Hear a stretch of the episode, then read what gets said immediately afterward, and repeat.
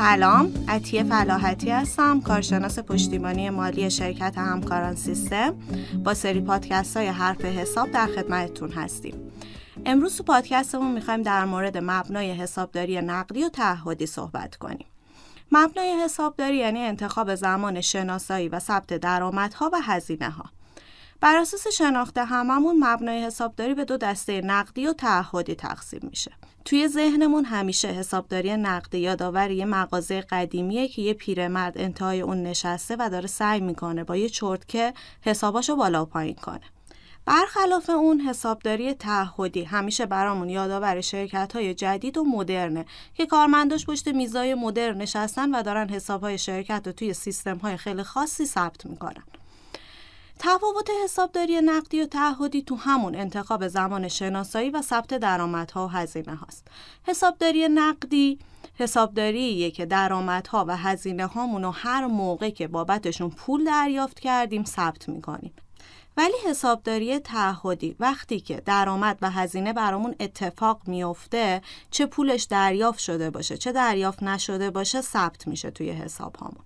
برای اینکه تفاوت بین حسابداری نقدی و تعهدی رو بهتر متوجه بشین به این فکر کنید که ما توی حسابداری نقدی چیزی به اسم استهلاک انباشته نداریم.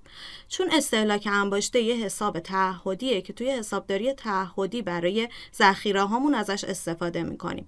ولی توی حسابداری نقدی ما چیزی به اسم ذخیره نداریم. حالا حسابداری نقدی و تعهدی دو تا حسابداری نیستن که نقطه مقابل همدیگه باشن و هیچ نوعی بین اینا وجود نداشته باشه. بین حسابداری نقدی و تعهدی سه نوع حسابداری دیگه وجود داره. به ترتیب میشه حسابداری نقدی، نقدی تعدیل شده، نیم تعهدی، تعهدی تعدیل شده و تعهدی. تفاوت بین این انواع حسابداری در زمان شناسایی و ثبت درآمدها و هزینه هاست. توی حسابداری نقدی فقط وقتی که ما پول رو دریافت کرده باشیم توی حساب هامون ثبت میشه. توی نقدی تعدیل شده درآمد و به شکل نقدی کامل ثبت می‌کنیم. ولی هزینه ها بر اساس اینکه به زودی پرداخت می‌کنیم یا زمان بیشتری طول می‌کشه که پرداخت کنیم ثبت میشن. توی نیمه تعهدی هزینه ها تعهدی درآمدها نقدی.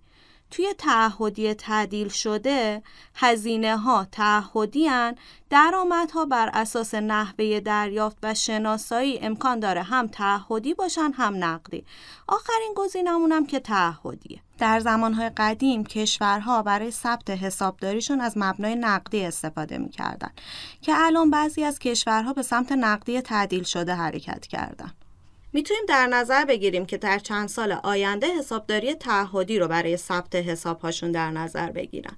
حالا مزایای حسابداری تعهدی نسبت به نقدی چند مورده که مثلا یکیش دستیابی سریع به اطلاعات جامع کامل و دقیق از وضع موجود سازمانه.